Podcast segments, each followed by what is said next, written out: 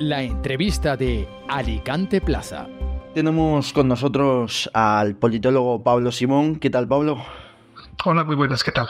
¿Cuál crees que es la situación actual? Es decir, ¿es preocupante, como algunas vertientes dicen, o no, en el sentido de los que dicen pues que nos vamos a convertir en una dictadura, ¿no? Nada más y nada menos. Bueno, es decir, yo normalmente cuando hago análisis políticos suelo huir de las hipérboles, porque considero que cuando uno hace una enmienda a la totalidad tan grave como decir que España se va a convertir o es ya incluso una dictadura, pues no podemos centrarnos en cuáles son los verdaderos problemas del país, porque los tiene, y las críticas legítimas que se puede hacer al gobierno, que por supuesto las hay, pero yo no creo que estemos en una suerte de deriva camino a una autocracia parecida a la que se está viviendo en otros países o a la que hemos vivido en Europa del Este. Diferente es que es cierto, el panorama está políticamente muy crispado, muy polarizado, vemos claramente una política de bloques muy enfrentados, y yo creo que esta va a ser la tónica dominante a lo largo de toda la legislatura, así que probablemente tengamos que acostumbrarnos a este nivel de decibelios en el debate público. Pero es llamativo, ¿no?, por lo que dices de la política de bloques. ¿No crees que se está rompiendo un poco, por ejemplo, cuando ves el pacto de Juanma Moreno pues con el gobierno, ¿no?, para salvar Doñana? Es decir, ¿hay esperanza? Bueno, claro que la hay, es decir, ¿por qué no? Se pueden llegar a acuerdos entre partidos distintos, eso lo vemos continuamente, de hecho, es algo que ocurre más debajo del radar de lo que nos parece, y hay compromisos entre distintos gobiernos, y nosotros tenemos un sistema con un modelo descentralizado del poder, existen muchos mecanismos institucionales de pesos y contrapesos que garantizan precisamente que haya diferentes administraciones y también diferentes partidos en la toma de decisiones públicas y también en las políticas que nos afectan. La prueba más evidente es que aunque pueda haber un gobierno a nivel nacional que esté encabezado por una coalición del Partido Socialista y Sumar, 11 de las 17 autonomías están gobernadas por el Partido Popular. Por lo tanto, guste o no guste, el poder está repartido, y eso yo creo que también es una garantía de la existencia de contrapesos democráticos, ¿no? Y eso es algo sano en cualquier democracia. Otra cosa es cierto que sea necesario el que los partidos políticos tengan alguna suerte de comportamiento, digámoslo así, más responsable y más legal del que han tenido hasta ahora. Pero antes lo que dices de las comunidades autónomas, ¿no?, es decir, las 11 autonomías gobernadas por el PP, pues es bastante llamativo pues el cambio que hubo con respecto a las generales, ¿no? Es decir, el cambio que hubo, mejor dicho, en las generales con respecto a las autonómicas, ¿no? ¿Qué pasó exactamente para que hubiese ese cambio, ¿no? Es llamativo, ¿no? Es como si la gente se hubiese arrepentido de lo que votó, ¿no? Bueno, digamos que para entender lo que ocurre entre una elección y la siguiente hay que entender el calendario electoral. Claramente la convocatoria anticipada de Pedro Sánchez fue un éxito para sus intereses, porque hizo que prácticamente todo el foco estuviera colocado en los acuerdos entre el Partido Popular y Vox en el nivel autonómico. Y esto le resultó útil porque no olvidemos que el Partido Socialista ha terminado ganando 1 millón de votos más respecto a las anteriores elecciones, más allá del importante crecimiento del Partido Popular que sí sabíamos que se iba a producir, y al final la distancia que los sondeos decían entre el bloque de la izquierda y de la derecha, daban a favor de la derecha en torno a 6 puntos, se acortó a apenas 1,3, 1,5 puntos. Y yo creo que efectivamente el hecho del calendario en el que se atravesaran las negociaciones entre PP y Vox, el hecho de que, por ejemplo, tuviéramos un contexto en el cual la campaña electoral desarrollada, yo creo que por el Partido Popular, fuera más ineficaz para acercarse a electorado indeciso, a electorado femenino, a nuevos votantes, a los cuales finalmente el Partido Socialista fue más eficaz en captar, explicar un poco el que viéramos un resultado dispar entre las dos elecciones. También es cierto que en términos de formación de gobiernos hay una curiosa paradoja, y es que lo que le ha servido para darle el poder al Partido Popular en los territorios también es lo que se lo quita. Es decir, los pactos con Vox le ha dado el gobierno al PP en la mayoría de las autonomías. Da la debilidad no tanto del PSOE como de sus socios a la izquierda, aunque del PSOE en algunos territorios también, pero al mismo tiempo la existencia de Vox es lo que imposibilita al Partido Popular, pese a haber sido la primera fuerza en votos, el poder gobernar, porque cuando ya tienes a Vox en la ecuación es imposible meter a los partidos nacionalistas independentistas. Y esto es una curiosa paradoja que hace que el PP tenga más poder territorial que nunca en su historia. Nunca había habido un Partido Popular tan fuerte como el que hay ahora, y al mismo tiempo, pese a ello, Núñez Feijóo pues no pueda gobernar como presidente del gobierno. Es que tienen la capacidad los varones territoriales del PP, ¿no? Lo que dices, ¿no? La fortaleza que nunca antes había tenido. Tienen la capacidad suficiente para hacer oposición a Pedro Sánchez y ayudar a Feijóo a que dentro de 4 años, o al que esté, ¿no?, ya sabemos lo volátil que es el Partido Popular, pues llegue a la Moncloa, o el poder institucional de Pedro Sánchez es muy, muy potente? A mi juicio, uno de los puntales de oposición del Partido Popular van a ser las autonomías, con diferentes acentos y maneras, porque al final los presidentes autonómicos, cada cual tiene su estilo y también sus propios intereses, no siempre bien alineados, ¿no? No es lo mismo el tipo de oposición que hace Juanma Moreno Bonilla que la que puede hacer Díaz Ayuso. Pero yo sí estoy convencido de que al final los gobiernos autonómicos y también municipales hasta cierto punto son claves, porque al final controlan cargos, controlan recursos, controlan también medios de comunicación, de manera directa o indirecta, lo que les permite también condicionar el debate público. Yo creo que todas esas baterías antiaéreas ya están activadas y se van a recrudecer a lo largo de toda la legislatura, de una manera creo bastante contundente, de tal forma que efectivamente el gobierno de España es en realidad de los pocos reductos que le quedan al Partido Socialista. Al final, quitando Navarra, Asturias y Castilla-La Mancha, claramente el PSOE solo gobierna ya en el gobierno de España una situación de mayoría parlamentaria precaria. Por supuesto, es mejor ese instrumento que ninguno, pero eso no implica el que no vayamos a ver desde las autonomías un choque directo entre cuestiones que son muy relevantes, ¿no?, y que son cuestiones pendientes y que pueden ir desde discutir sobre futuras reformas de la financiación autonómica, que es clave, hasta competencias más concretas como los servicios en infraestructuras, cercanías o similar, cosa que ya estamos empezando a ver en la discusión pública y que yo creo que va a ser la tónica dominante de aquí hasta 2027. En las autonomías, en algunos gobiernos del PP, pues no gobierna en solitario, gobierna con Vox, como es el caso de la Comunidad Valenciana. Y digo esto, hablábamos antes del cambio, ¿no?, por los pactos en las generales. ¿Tú crees, Pablo, que la gente sabía lo que era Vox? Es decir, ¿o crees que la gente no sabía que iba a pactar el PP con Vox? ¿Qué crees que ha pasado ahí? A ver, los votantes anticipaban claramente la política de bloques. Esto, la mayoría de los sondeos indican que, a diferencia de lo que vimos en el año 2019, los votantes de Vox y PP han tendido a normalizar los pactos. Por lo tanto, a asumir que ellos forman parte de un bloque y que si pueden gobernarán contra la izquierda, que es lo que más cohesiona, digámoslo así, es decir, que uno va a gobernar contra o frente al otro. Esto yo creo que es una obviedad y lo hemos visto que se iba decantando a medida, por ejemplo, los votantes de la izquierda pues también han normalizado. Antes los votantes de Podemos y PSOE tenían rechazos mutuos muy altos, pero luego a base de gobernar, pues los votantes se han ido rozando y por lo tanto han comprendido más esta lógica. Yo creo que eso es indudable. Otra cosa es que nosotros veamos que, de un lado, hay una parte del voto protesta dentro de la derecha que ha sido recogida por Vox, y yo creo que eso es evidente, es algo que ha sido fundamental para entender también los resultados electorales que ha tenido la derecha, pero distinto es cuál vaya a ser la ejecución que ellos vayan a tener desde los gobiernos, porque la mayoría de las veces lo que vemos es que el pez grande se come al chico, que normalmente el socio junior de la coalición pues sale perjudicado porque no tiene tanta capacidad para llevar adelante su programa, o es menos visible, o es percibido como menos eficaz. Muchas veces los partidos nuevos tienen problemas por la falta de cuadros o la falta de experiencia técnica. Bueno, eso puede generar cierto desgaste en Vox, pero no porque la gente caiga del caballo y de repente vea qué es lo que defiende, sino más bien porque cuando llega el momento de dar trigo, cuando llega el momento de demostrar que tienes capacidad para llevar adelante las políticas a las que te has comprometido, pues esa eficacia se ve reducida. Y no es lo mismo hacerlo desde un contexto en el que tu partido es fuerte, grande, institucional, en el que puedes tener cierto desgaste, a ser un partido de protesta desde una posición más en el extremo, lo cual hace que tu votante pueda ser más reactivo a esa falta de resultados. Yo creo que esto lo podremos ver ya cuando estemos más cerca de las elecciones a partir de 2027, y también creo que eso explica un poco por qué Vox intenta todo el rato sacar la cabeza, ¿no?, intentar marcar un perfil propio frente al PP, intentar marcarlo de manera más dura, justamente para intentar esquivar ese potencial daño. ¿Crees que consigue marcar perfil propio con el Partido Popular? Bueno, creo que lo tenía más difícil antes, es decir, yo creo que a partir sobre todo del intento de investidura fallido de Núñez Feijóo, el PP consigue consolidar su liderazgo para intentar también un poco superar la situación de quiebra de expectativas que supone el 23J.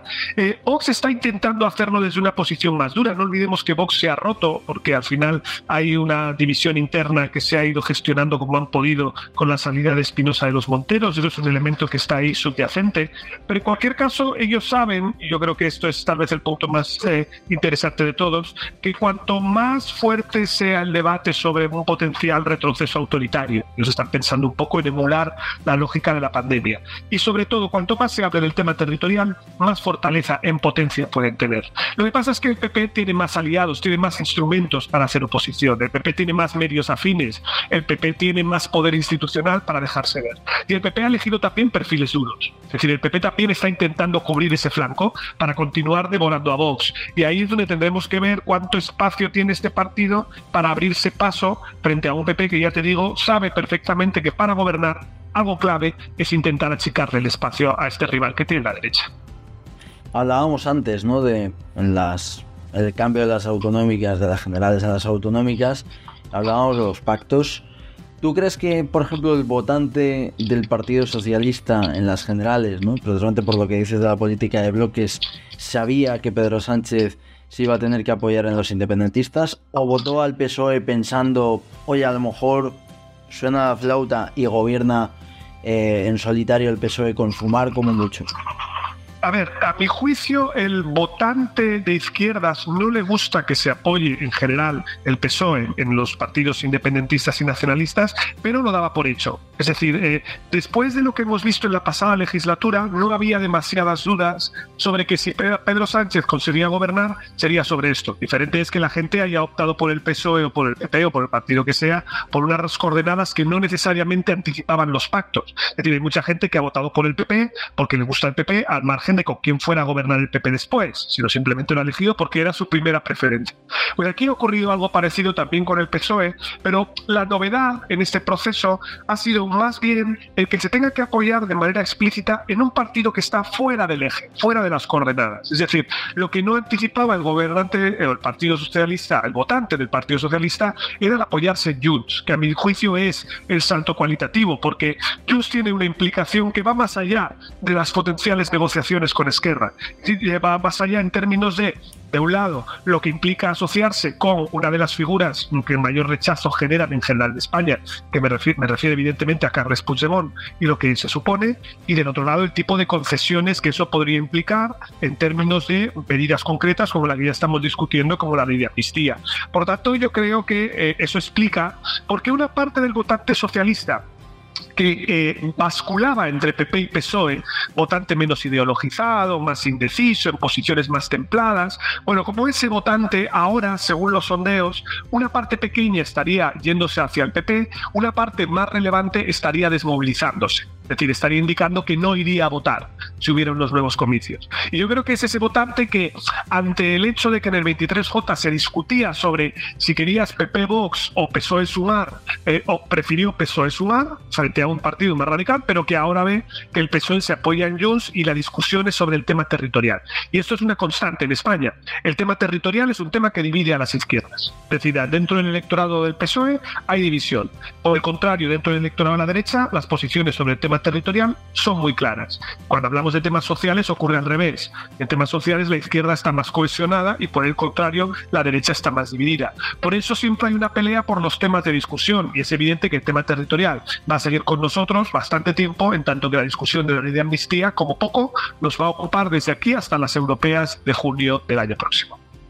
¿Crees que la derecha conseguirá pues que dure 4 años? Es decir, que la gente se acuerde si hay elecciones dentro de 4 años, si no las hay antes. Recordemos que es una legislatura un tanto inestable. ¿Crees que el votante se acordará dentro de 4 años, si no hay elecciones antes de que se aprobó la amnistía en el año 2023? Bueno, la derecha lo va a intentar, lógicamente. ¿Que el electorado se acuerde? No lo sé. Es decir, no puedo anticiparte ahora si la gente tiene memoria, porque por ponerte un ejemplo, yo creo que, por ponerte un ejemplo de un shock que luego no parece que condicionara tanto el voto, yo no sé en qué medida, por ejemplo, la pandemia tuvo un efecto en las elecciones del 28M. intuitivamente te diría que no mucho. Es decir, no parece que eso tuviera un impacto. Y fue una pandemia que duró 2 años.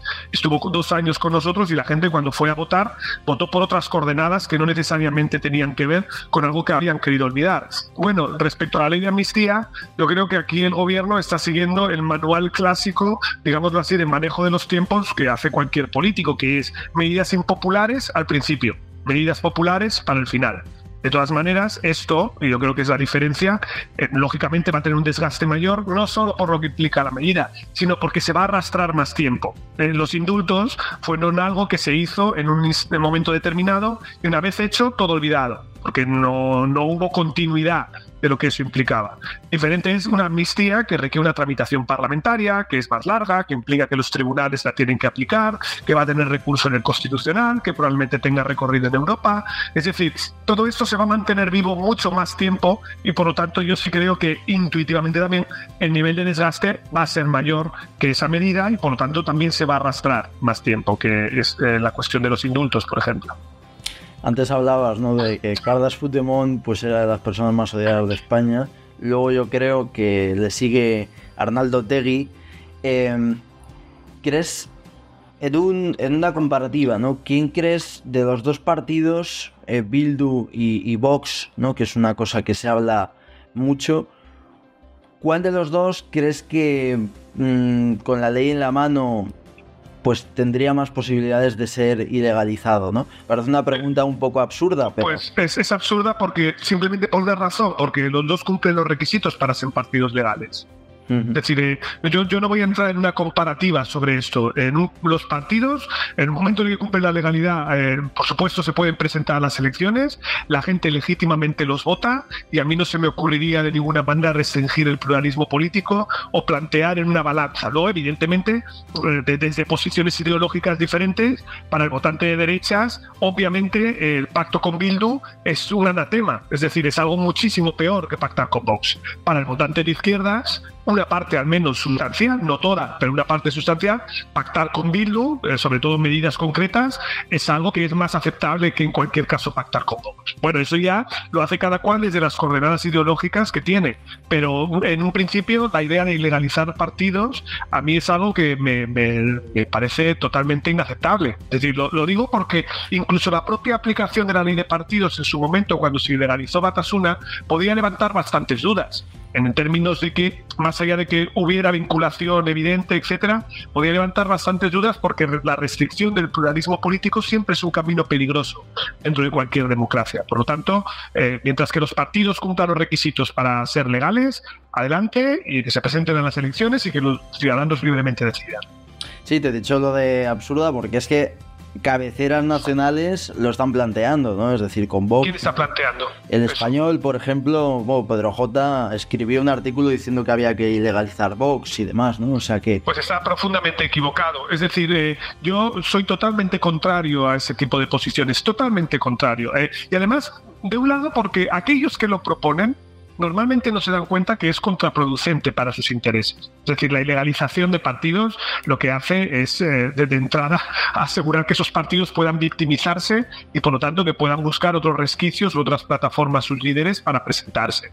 Pero, sobre todo, porque a la hora de la verdad, nuestra democracia, la Constitución española, es una Constitución no militante. Es decir, nuestra Constitución asume en sí misma tanto pluralismo como incluso para permitir que se presenten aquellos partidos que quieren destruirla. Y eso es un elemento que realmente permite ensanchar el campo del pluralismo dentro de nuestro país. Y yo creo que eso es una posición bastante más positiva. La ilegalización de partidos, por supuesto, es algo que tendría que pasar porque hubiera un partido que incitara de manera abierta a la violencia.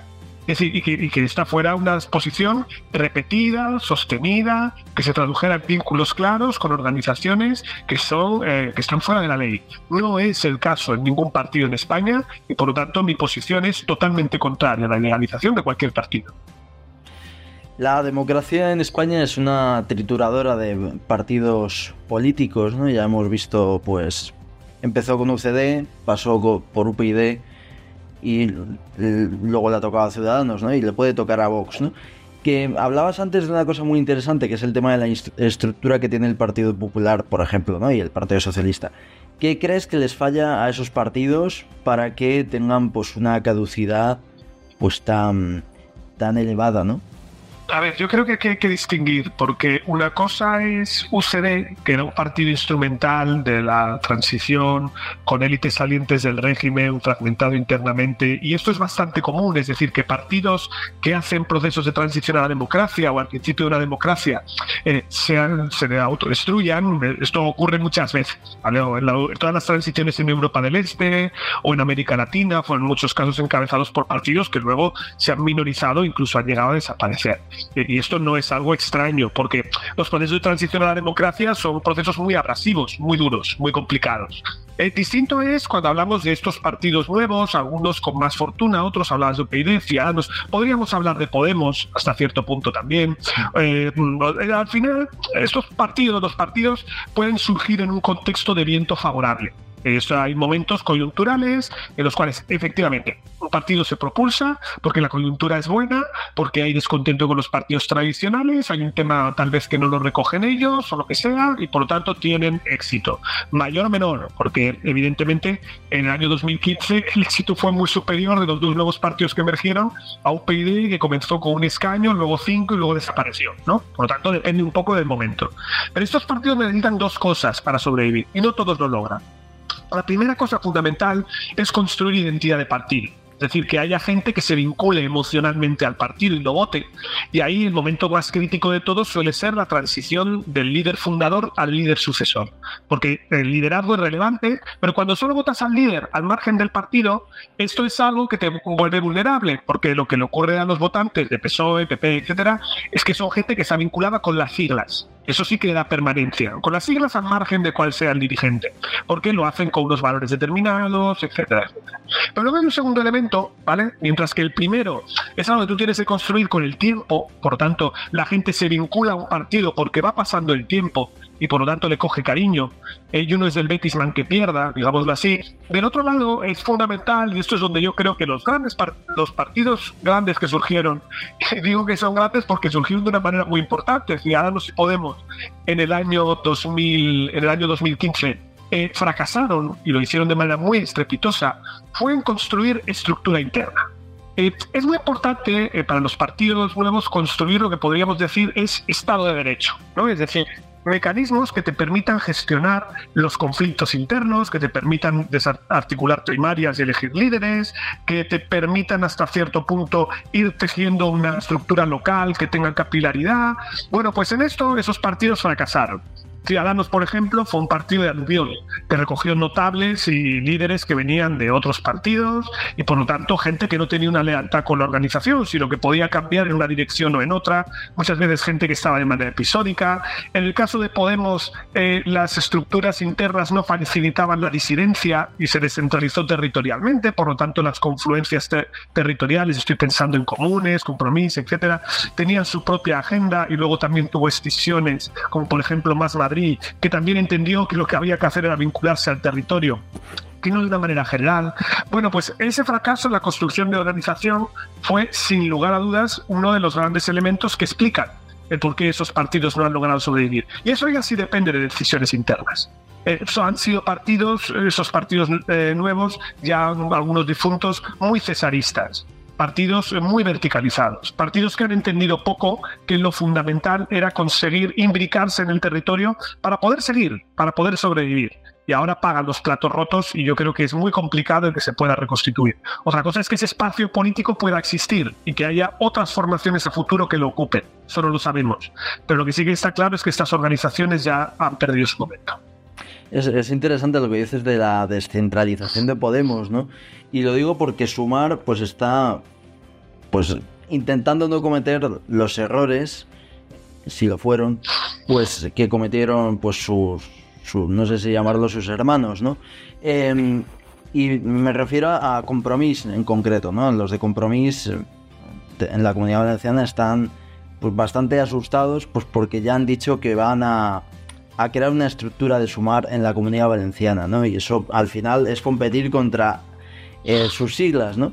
¿Qué opinas de esa descentralización, sino de Compromís en general, ¿no? ¿Qué opinas de, de un partido nacionalista que en ocasiones es visto como inútil, ¿no? Porque mientras en Cataluña, por ejemplo, en País Vasco, pues no dejan de sacar réditos a los suyos, hasta en Canarias, recordemos Coalición Canaria, pues aquí parece que pues se deja mucho arrinconar, pues precisamente por esas plataformas como Sumar, ¿no? O las confluencias de Podemos, ¿no? Bueno, a ver, no conozco tanto el caso de Compromís en detalle. Sí que es verdad que Sumar tiene un desafío por delante enorme, porque Sumar no tiene estructura. Sumar es una coalición preelectoral. Sumar no existe. Es decir, existe el núcleo dirigente de Yolanda Díaz y las siglas con las que se ha presentado, pero quien pone la estructura y los cuadros son esencialmente el Partido Comunista de España, Izquierda Unida, Más Madrid, Compromís, Los Comunes, es decir, cada cual que está en el territorio, los que realmente sí tienen sedes, ¿vale? Los que sí tienen CIF, por decirlo de alguna manera. Entonces, el futuro de Compromís, ¿hacia dónde va? Bueno, pues Compromís es una coalición preelectoral que incorpora diferentes partidos, el Bloc, Iniciativa y Los Verdes. El Bloc ahora tiene más mando en plaza del que tenía en la época de Mónica Oltra, aunque a nivel territorial los alcaldes siempre han sido más del Bloc que de las otras corrientes. Es verdad que cuál sea su papel a nivel nacional está escorado hacia la izquierda, lo que le hace tender a entrar en estas coaliciones preelectorales. También es verdad que Compromís nunca había conseguido tener representación en el Congreso de los Diputados hasta que ha ido en esas plataformas preelectorales. Es decir, Compromís no existía antes y no tenía presencia. Otra cosa es cuál sea la percepción que hay a propósito de la importancia de sus candidatos en el Congreso de los Diputados. Y ahí tiene una relación más complicada, porque sí que es verdad que son un partido nacionalista, según como regionalista, con su propia agenda, pero al mismo tiempo eso a veces puede chocar con el ámbito nacional y a veces no es suficientemente visible. Pero la rentabilidad que, por ejemplo, el actual candidato a la Generalitat, Joan Baldoví, sacó a tener un solo escaño en el Congreso de los Diputados fue alta. Me refiero a rentabilidad no en términos de otra cosa que de visibilidad, porque después Compromís acaba de salir del gobierno de la Comunidad Valenciana. O sea, tampoco sabría decirte yo si hablar de ellos en términos de inutilidad no es un exceso, entendiendo que han estado 2 legislaturas cogobernando, ¿no?, con el Partido Socialista del País Valenciano. Por lo tanto, yo creo que es verdad que tiene un futuro incierto por delante, que se tienen que reconfigurar, que su relación con Sumar va a ser compleja. Yo no tengo ningún tipo de dudas, pero también es verdad que yo, desde que tengo uso de razón, estoy escuchando aquello de que Compromís es un proyecto que va a estallar. Sin embargo, esto de momento no se ha producido. O sea, que yo creo que habrá que ver cómo evoluciona, pero yo creo también que se ha creado un cierto hueco en términos electorales con una marca reconocible que garantiza su supervivencia, al menos en el medio plazo. Has venido aquí también, pues evidentemente, como diría aquel, ¿no?, a hablar de tu libro. Y para terminar, te quería preguntar, tu libro se titula Entender la Política. ¿Crees que la gente, el ciudadano de a pie, entiende la política? Lo digo porque hay mucha gente, ¿no?, que tras los resultados de las elecciones generales, pero incluso tertulianos que en teoría pues tienen determinado prestigio, pues dicen, no, es que Feijóo ha ganado las elecciones, y como que no entienden que España es un sistema parlamentario, ¿no?, y que no es presidencialista. ¿Tú crees que la gente entiende nuestro sistema, la política en general? Bueno, creo que tenemos déficits de información política en general, todos, y que ahí hay una dejación de funciones en un doble sentido. De un lado, porque nuestro sistema educativo, y yo creo que invierte poco en tener ciudadanos informados, y esto yo creo que es desgraciado, porque cuando uno tiene ciudadanos informados hay mucho menos margen para la manipulación política. Ese tipo de alusiones que hacías a lo de la lista más votada, pues en un sistema parlamentario todo el mundo sabe que gobierna quien puede sumar, y por lo tanto es algo que efectivamente contamina el debate y lo hace muy estéril y muy circular. Pero del otro lado, no solo importa que los ciudadanos entiendan la política, sino también importa que la política se haga entender.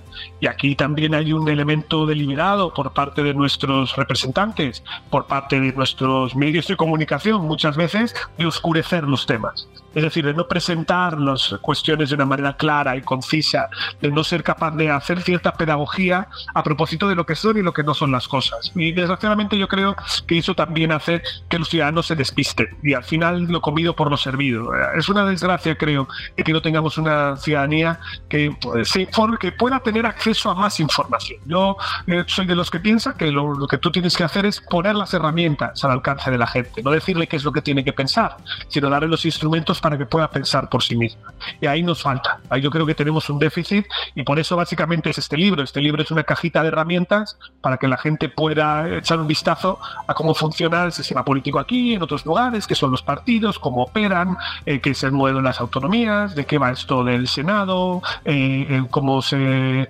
vota en diferentes lugares, o por qué tenemos una democracia, o qué es una democracia en comparación con la de otros países. De eso básicamente se trata. Pues Pablo, muchísimas gracias por estar en el podcast de Alicante Plaza y un abrazo muy fuerte. Muchas gracias, un abrazo.